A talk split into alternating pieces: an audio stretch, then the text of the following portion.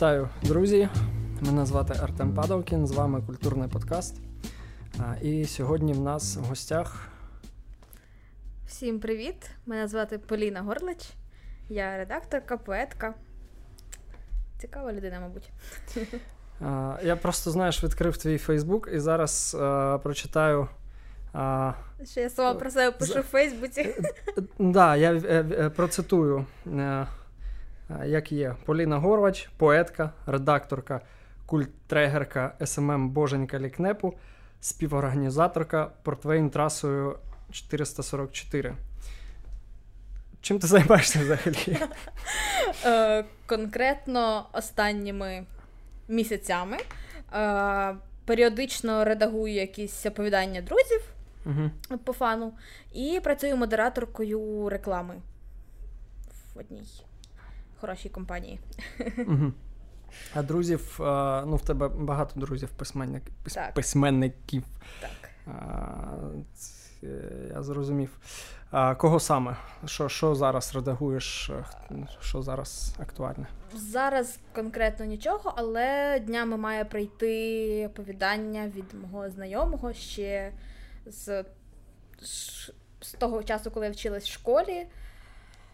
О, Він хоче податись на один конкурс. Не, Він невідомий письменник, але намагається. Тому я підтримую якісь такі ініціативи. Тобі можна давати е, оповідання на редактуру? Можна.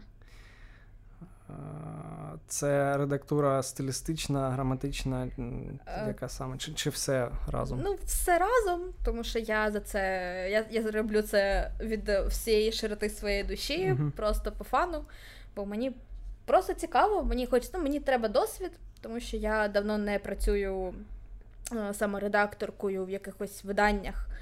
Е, тобто я працювала кілька років редакторкою, але я не можу підтвердити це якимось в резюме, якимись прикладами, тому що це були наукові статті. Вони публікувались там в міжнародних журналах, і це ну, не зовсім коректно там до авторів. Ну, якось. Ну, а ти плануєш якось е, цим займатися далі, чи ти просто робиш це з з душевних міркувань? Хто знає, що буде за кілька років? Зараз я працюю в рекламі. Хто знає, де я буду за рік, чи може мені захочеться знову змінити сферу діяльності, і я захочу працювати конкретно редакторкою там в видавництві, чи в журналі, чи в медіа в якомусь. Угу. Тобто ну, не клади всі яйця в один кошик. Да? Ну це вірно, враховуючи а, поточне становище. Так економічна і а, а, ту ситуацію, яка складається а, в світі. Лікнеп. Що таке лікнеп і з чим його їдять? Лікнеп... Звучить, знаєш, як канапе, тому я спитав. Е, ну, Лікнеп взагалі розшифровується як ліквідація неписемності. Повна назва проєкту це літературний лікнеп. Він існує, мабуть, дай Бог пам'яті ще з 2013 року. Його заснував Сашко Ткачинський. Е, він спочатку існував як е, група в Фейс... Е, ВКонтакті ще тоді, де він тоді публікував якісь цікаві, на його думку, події презентації, читання, перформанси, слеми, які відбувалися конкретно в Києві, тільки в Києві. Він дуже такий локальний. Потім в якийсь момент я до нього приєдналась. Це було, коли Сашко поїхав автостопом подорожувати в Китай. Ого. Це була подорож на 8 місяців. Він такий: на, можеш тепер робити з ліктепу все, що хочеш. Ну він доїхав, все нормально. Він доїхав, повернувся, все з ним причудово. І назад теж автостопом. Так. Ну, 8 місяців подорожував, доїхав через весь Китай в Лаос, потім ще по Китаю. Класно в нього була подорож. Він е, мені так періодично відписував, що там з ним все добре, і які в нього емоції щодо подорожі.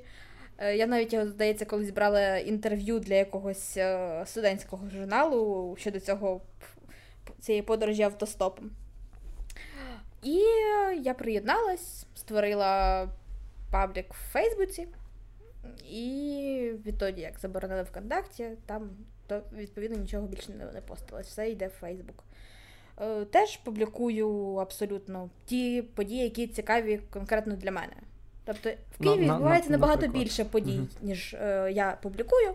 Але якщо я вважаю, що ця подія не знаю, не відповідає моїм літературним смакам. Мені не зовсім подобаються люди, які будуть е, читати на цьому вечорі. Мені не зовсім подобається концепція.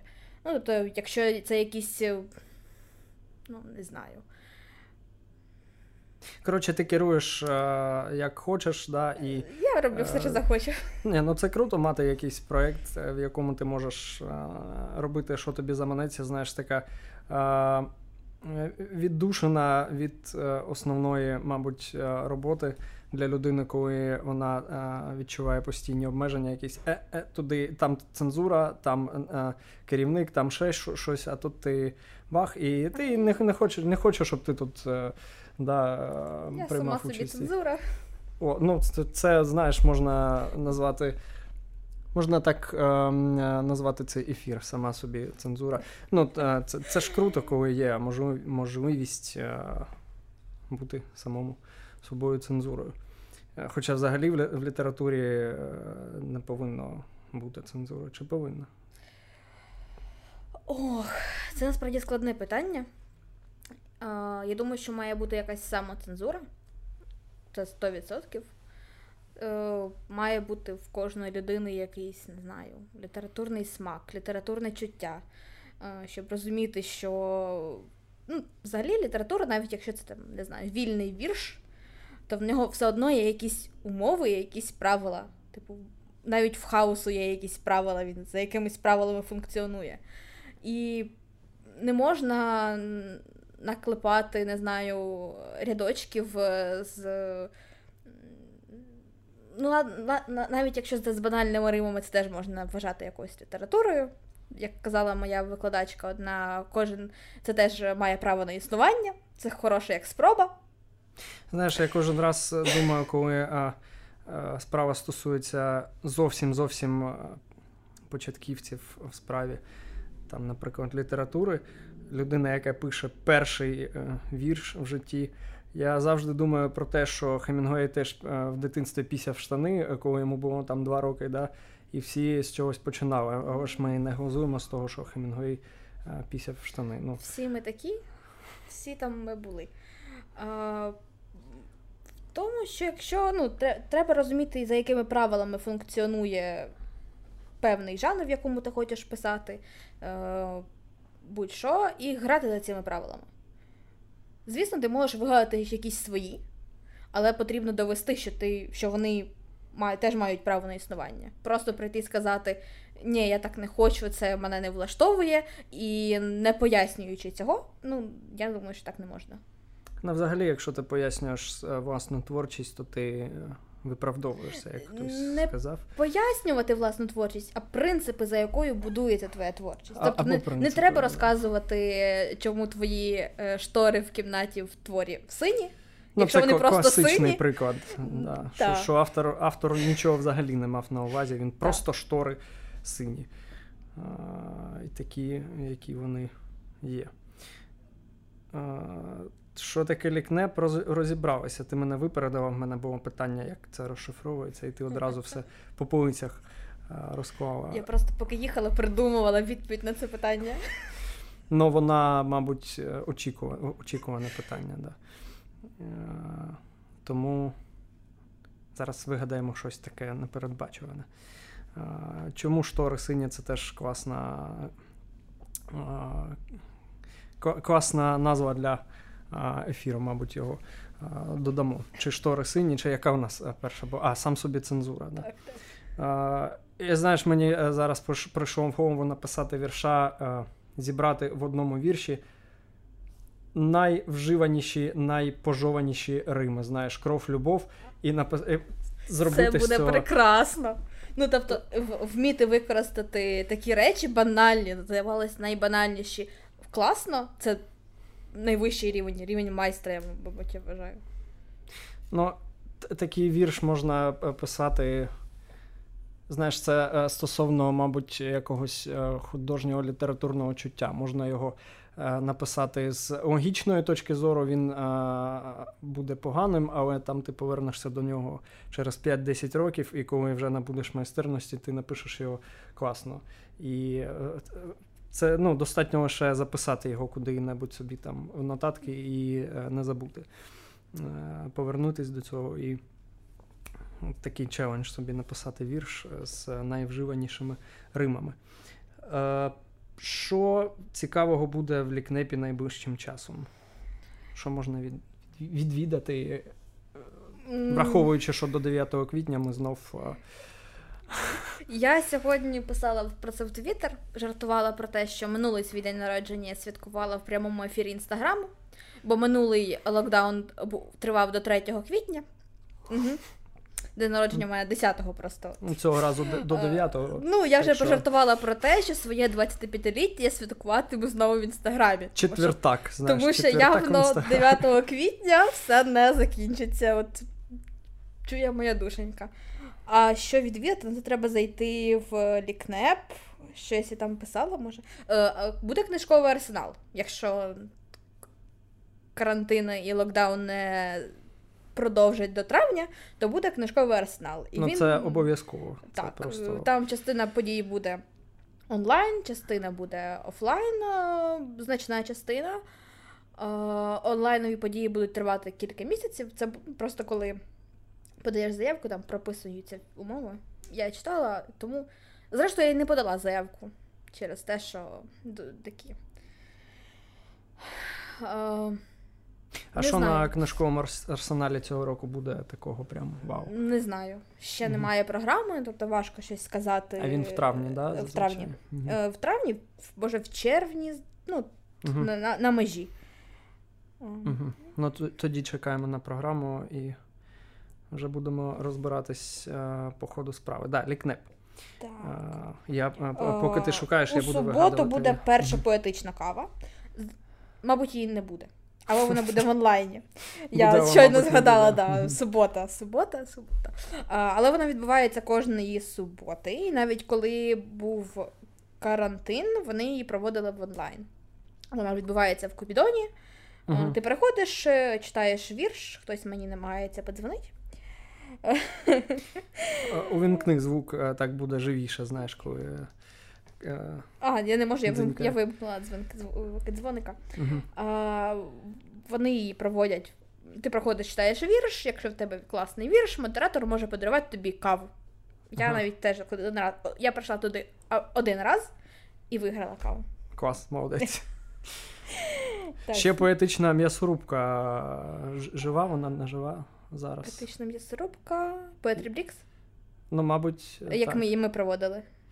Е, я в Фейсбуці бачив. Е, Мабуть, тоді це не. Тоді це не. Ну, там був банер поетичної м'ясорубки, я це точно пам'ятаю. Він був синій, як штори. Е, а, я згад... Це проводить бібліотека, якщо я не помиляюсь, і ну, вони періодично їх проводять. Я туди не приходжу, тому що я зазвичай працюю в ці дні. Робота заважає літературному життю. Скажу так. Тому Ос... важливо мати місце, в якому ти будеш знову ж таки сам собі цензурою. Мені згадався випадок е, в 17-му році я прийшов на поетичну м'ясорубку в Довженко центрі. Це те, що ми робили. А, І там точно був був Коля Кулініч, який її який тоді виграв. виграв. Він виграв весь цей батл, просто в кінці. Він порвав порвав аудиторію, і мені запам'ятався хлопчина, такий, знаєш, він в широких штанях. В нього е, був капелюх, здається, мене ще здивувало, що він е, в приміщенні в капелюсі і в окулярах в чорних. Е, і він такий ходив, там щось випасав, дивився на всіх. І потім ми вийшли на вулицю, і він підходить до мене і каже: Нахіра воно тобі все потрібно? Нащо ти сюди ходиш? І він щось мені пропонував, там, знаєш, типу, от приходь на нормальний заклад, там якийсь заклад мені назвав, давай там розкрутимо. Ну і звісно ж, після цього він зник. Як зазвичай все відбувається. Але такі, знаєш, е, ну. Цікаво спостерігати за персонажами такими. ну, На подібних заходах завжди є хтось, хто накидається, або аби просто. але Може, просто. Я не знаю, де там можна було кольоровий. накидатись насправді. Це був Довженко центр. А там бару не там, Це не, бар? там не було. Ні, ну він там, міг здається, до того, він міг з собою принести. Скоріше за це він або міг з собою, або ні, тому що там була тільки кава, це була книгарня, типу, якийсь простір, тому там алкоголю точно не було. Або е. це був взагалі не алкоголь. Ну, це людина в, окулярах. Ну, коротше, е, е, просто згадався такий, таке спостереження, знаєш, за відвідувачами. Так. Лікнеп, м'ясорубка, поетична кава. Що в нас взагалі зараз з молодими талантами Києві, в Україні? Якщо чесно, то я не дуже знаю. Останній рік, мабуть, ну, під час е, карантину і цих всіх обмежень взагалі дуже мало чого відбувалося. Е, все, все, що можна було, перейшло в онлайн, частково воно повернулося останніми місяцями, але якось я дуже мало чогось е, бачу серед оголошень. Наприклад, якщо оголошують подію, там зазвичай публікують перелік імен. Е, нових я б серед не сказала, щоб я серед них бачила якісь нові імена.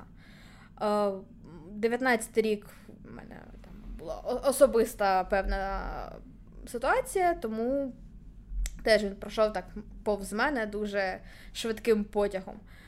Ем, я знаю, що є факультет, не факультет, спеціальність літературна творчість Шевченка. Вони випускають звідти поетів, е, деякі з них навіть хороші. Ем, е, можна ще знайти нові якісь імена. Є проєкт е, Твоя поетична листівка. І її його проводить якраз така дівчинка-випускниця з Шевченка Світлана Вертола. От якраз зараз е, буде випускатися новий набір листівок. Мої вірші. В чому полягає проєкт? В чому а, збира... Я художник, я автор, художник малює ага, ілюстрацію ага, до листівки. Щось, щось, щось І або автор пише вірш на цю листівку, або художник малює листівку на якийсь конкретний вірш. Е, зараз випускається, мій вірш там теж буде. Е, насправді цікавий проєкт, він яскраво виглядає, можна побачити якісь е, цікаві поезії, і за ним цікаво слідкувати. Кажу так.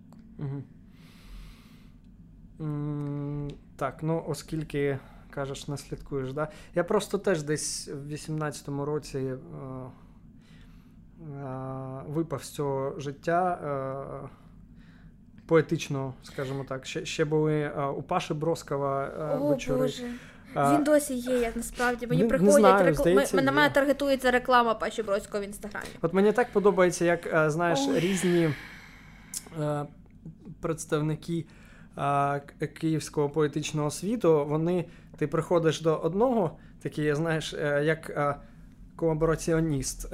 і Е, приходиш там, наприклад, наприклад, просто mm-hmm. на на е, крапонні читання і е, кажеш, ну, Паша Броський, ой, Паша Броський, Паша Броський, приходиш до Паша Броского, а вони, тобі? вони такі, ой, портвейн трасою 444, ой, і такі, знаєш, ну, Прикольно за цим Я теж знаю насправді людей, які ходили на не ті ж самі краплені читання, і до Паші Броського. У мене особис, особлива особлива історія пов'язана з цим. Що не так з Пашою Броським? Що не так з Пашою Броським? Ну, Коли я прийшла в літературний лікнеп, перше, що мені сказав Сашко, події Паші Броського, ми не публікуємо. Просто, типу, як. Типу, він е, навіть андеграунд такий? Е, не не андеграунд, просто в нього в Сашка, він його теж йому не подобався в них, чи то конфлікт, чи то ні, я не влізала в це. Я думаю, ну, окей, ні, то ні. Е, Потім я була там на його події один раз. А, На той момент я вже сама проводила якісь свої події, ходила дуже багато куди, і в мене було з чим порівняти. Е, це було не найкраща взагалі подія, яка відбувалась, починаючи від місця. Хоча місце для літературних читань на той час, це, здається, 17-16 рік. Е, Типу, підворотня якась там, е, заклад в підвалі, це було, типу, ок.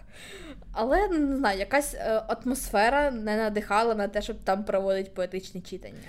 Ну, але він ж там дає... робив список, тобто він записував, хто коли прийшов. Uh-huh. Але викликав рандомно, як захотів, тобто з всіх своїх друзів. Значна частина не дочекалась своєї черги. Я, здається, теж не дочекалась. Бо я просила, по-моєму, дві години. Я прийшла одна з перших, бо я не запізнююсь. Я ненавиджу запізнюватися. І пішла, ще за це треба було заплатити 50 гривень. Тобто ти приходиш, платиш і не читаєш. Це було прям клас. І е, як, як, колись була якась дискусія пов'язана ну, не з Пашою Броським, там з, з іншою людиною, з тим, що хтось, як, вибачте, на слові, як дятел відправляє посилання на свої події в личку в Фейсбуці і не пише більше нічого. Просто посилання. Ну, це теж піар, знаєш. Це хріновий піар. От Хріновий це піар це теж піар. Це, це просто дуже. По-перше, це некрасиво. По-друге, ну я не клікаю на різні посилання в себе в лічки. Мало ли що там може бути. Присилали всяке. Турки всілякі, знаєш, там в Фейсбуці. Особливо після того, як в Турцію з'їздиш, в Туреччину. Ну там вже ж таргетуєшся, ти і тоді вони тобі надсилають ну, більше. От. І була якась дискусія, і прийшов я написала щось, е... якийсь зробила допис, згадала Пашу Броську, він прийшов до мене в коментарі е, з запитанням, е... типу, чим я вам так не подобаюсь. Він це запитував у всіх. Е... Я йому накатала полотно таких найкращих традиціях все, що мені в ньому не подобається, починаючи від його особистої поезії, закінчується з тим, як він робить заходи. Uh, він мені пообіцяв, що він ще зробить якийсь дуже класний uh, захід з ж... рівня Жадана або чи з Жаданом і Блекджеком, щось типу такого класне. Uh, я заскрінила. У мене десь є це скрін. Бо він його так і не зробив, мені нічого не відповів далі, бо я сказала, що я чекаю. Ну, ну але ж він дає можливість е, молодим авторам е, проявити себе. Ну, в нього багато е, учасників приходять і читають вірші. Ну, то, що там, знаєш, не вистачає часу, це нормально. Я з самого там самого початку якогось лі- літературного. Свого життя знаю, що ну просто ти можеш прочекати це дві все... години, і потім скажуть, що час завершується оренди. Це організація. Ну, тобто, я коли робила свої події на кшталт цих, тобто перші мої події, це було найбанальніше. Записуються автори молоді. Це я ще вчилась в університеті, ми робили в нашому студентському просторі. Треба просто виставляти таймінг. Тобто, скільки людина може прочитати, скільки є часу на перерву, скільки ти можеш поговорити зі сцени між учасниками, там відбивочки, скільки там може виступити музикант, тому що ми розбавляли музикою. І в нас всі встигали. І ми це робили безкоштовно. Ну, тому що студентський простір, типу, не камільфо було брати гроші. Я я, я й не вміла забрати забрати за організацію подій гроші. І зараз не вмію. От щодо грошей, якраз. Чи можна в Україні заробляти поезією? Можна. Може, не поезією, але літературою можна. А Я от саме знаю... поезією. Чи поет має бути голодним і це, це, знаєш, такий вид мистецтва, в якому ну, ти просто повинен повинен страждати, не знаю, чи як ще як Я ще це не назвати. знаю не одну людину, яка б заробляла тільки поезією. Ну, не обов'язково тільки, але на власних збірках чи може створити сайт, знаєш, в якому ти просто будеш сам іздатом, сам сам виданням. Сам видав. Сам видав. Рімарочка, да, в, продавати через там лікпей сайту власні твори. Ну, Наскільки це можливо? Теоретично. Це можливо. Е, наскільки це практично втілюється, я не знаю. Е, тому що, ну, як я кажу, є письменники, які живуть тільки літературою.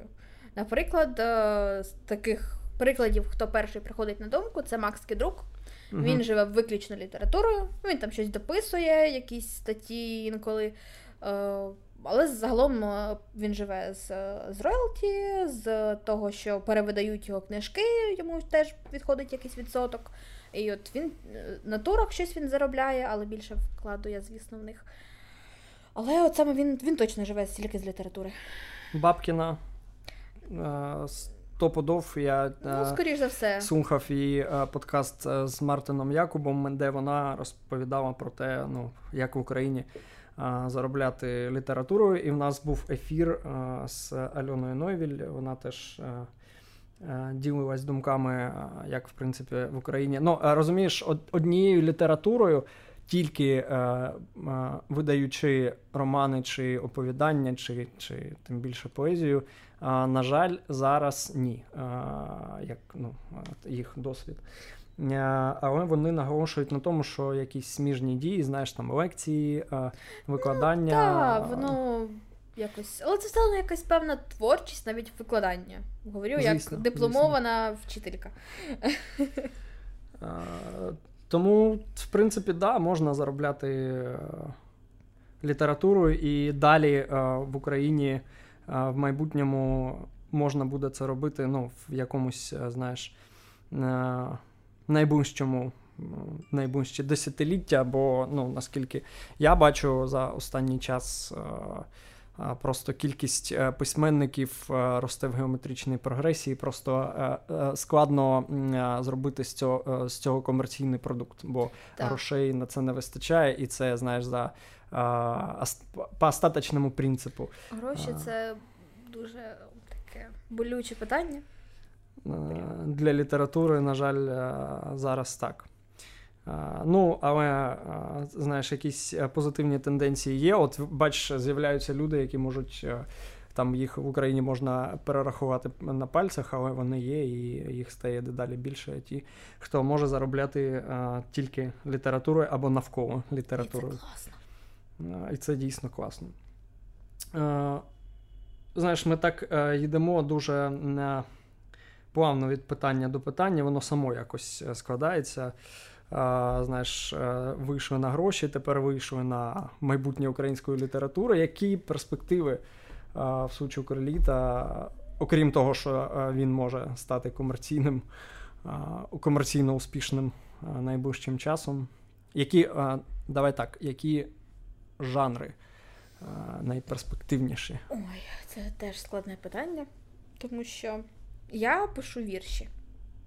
Е, я колись пробувала бавитись прозою, не вийшло. Ні, поезія моє. Е, дивно чути це від організаторки прозового конкурсу, але це так. Е, що перспективно в розвитку? Ну, це. Взагалі, якщо дивитись на літературний процес, в певний період часу розвивається той жанр, який, вибачте, за повтор на часі. Е, якщо необхідно щось швидко осмислити, дуже якийсь швидкий відгук, це поезія і коротка проза.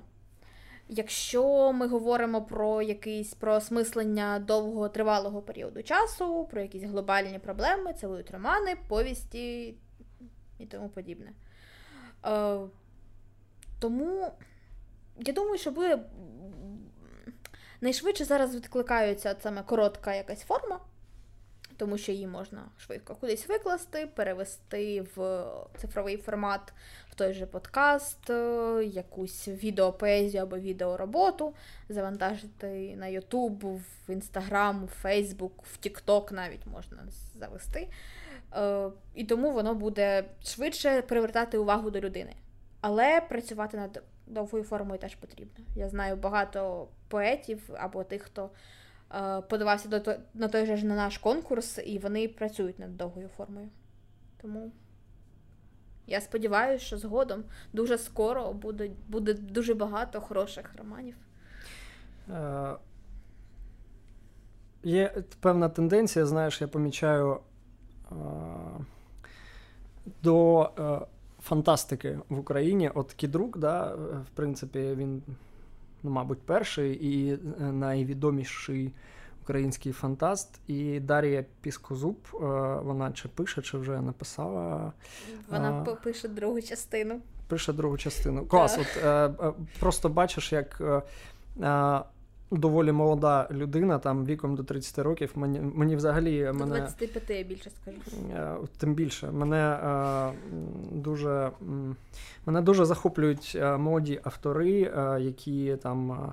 Дебютують до 30 років, до тим більше до 25. Е, ну, Розумієш, література це така річ, яка потребує якогось життєвого досвіду. Ну, начебто, розуміння людської психології і ну, мабуть, е, здатності всидіти довгий час на одному місці, і е, щоб написати роман, це доволі такий е, е, змістовний процес. І у молодих людей хочеш не хочеш, але не завжди є ця така ну, здатність висідіти.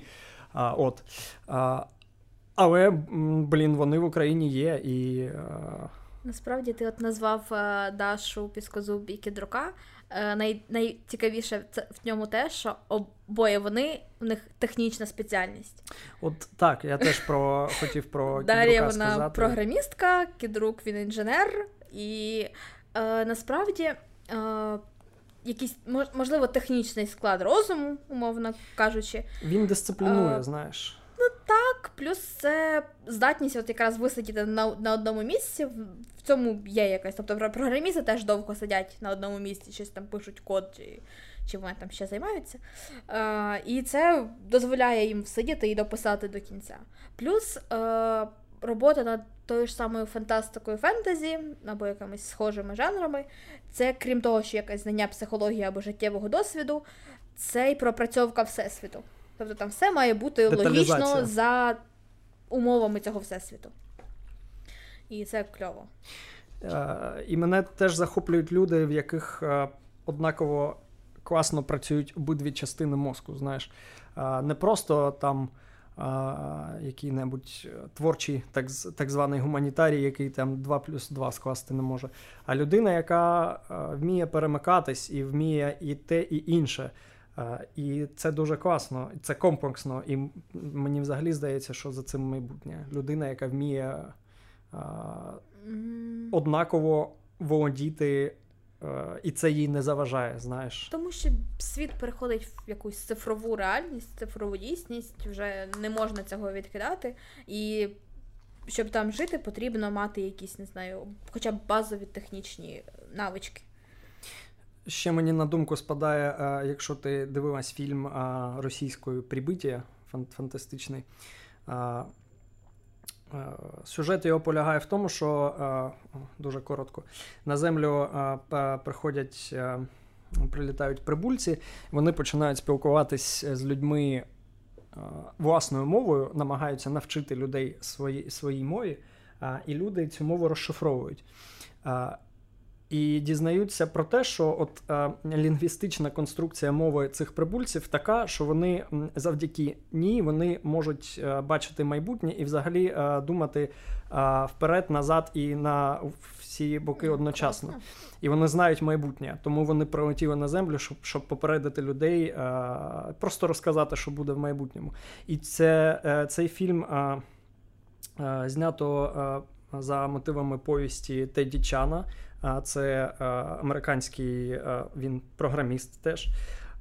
І в нього стільки, знаєш, наукового обґрунтування того, що він пише. Тобто це не просто фантазія, а він лінгвістично розкладає лінгвістику, як не просто знаєш мова, яка там робить те-то і те-то, ну, а він розповідає, як влаштована ця мова. Тобто ну, він фактично це мова фантастика. це математика. От. Тобто, я коли вчилась на філфаці, е, у нас були пари з мовознавства, я писала магістерську саме з мовознавчих, ну, більше з, мовознавчої точки зору. Е, Мова це математика. Потрібно вміти вираховувати якісь нюанси, і це так насправді дуже захоплює, якщо цим глибоко займатися. Тому аплодуємо мовчки, знаєш, Дарії Піскозуб, Кідруку, Теді Чану і людям, які вміють мислити комплексно. Це, блін, дуже круто. Знаєш, і тут на думку спадає Герман Гес і гра в бісер, коли mm-hmm. а, вони математично розкладали музику, знаєш там і все це. Ну, uh-huh. а, Це а, ем, доводить, що світ він єдиний. І а, навіть там, от в рослині, яка стоїть в тебе за спиною, там на, на столику, знаєш, вона теж складається з цифр, а цифри, цифри складаються там, не знаю, з. З поетичних рядків, і це все, ну, дуже, якщо дуже спростити, це все дуже взаємопов'язано. І це просто вибух мозку. Добре, складаємо мозок назад е, в черепну коробочку і е, їдемо далі. Є ще знаєш, такі питання, які я задаю е, всім всім гостям, особливо в літературі, і буду задавати далі. Хто наразі в Україні три найкращі українських письменники сучасності, на твою думку? Ой, це занадто складно. Це такий бліц, знаєш, бам-бам-бам. Я не назву найкращих, я назву моїх найулюбленіших. Ну, або хіба так. Тому що назвати найкращих я не вважаю, що я маю настільки велику компетенцію, щоб це визначити. Назву тих, кого я безмежно люблю.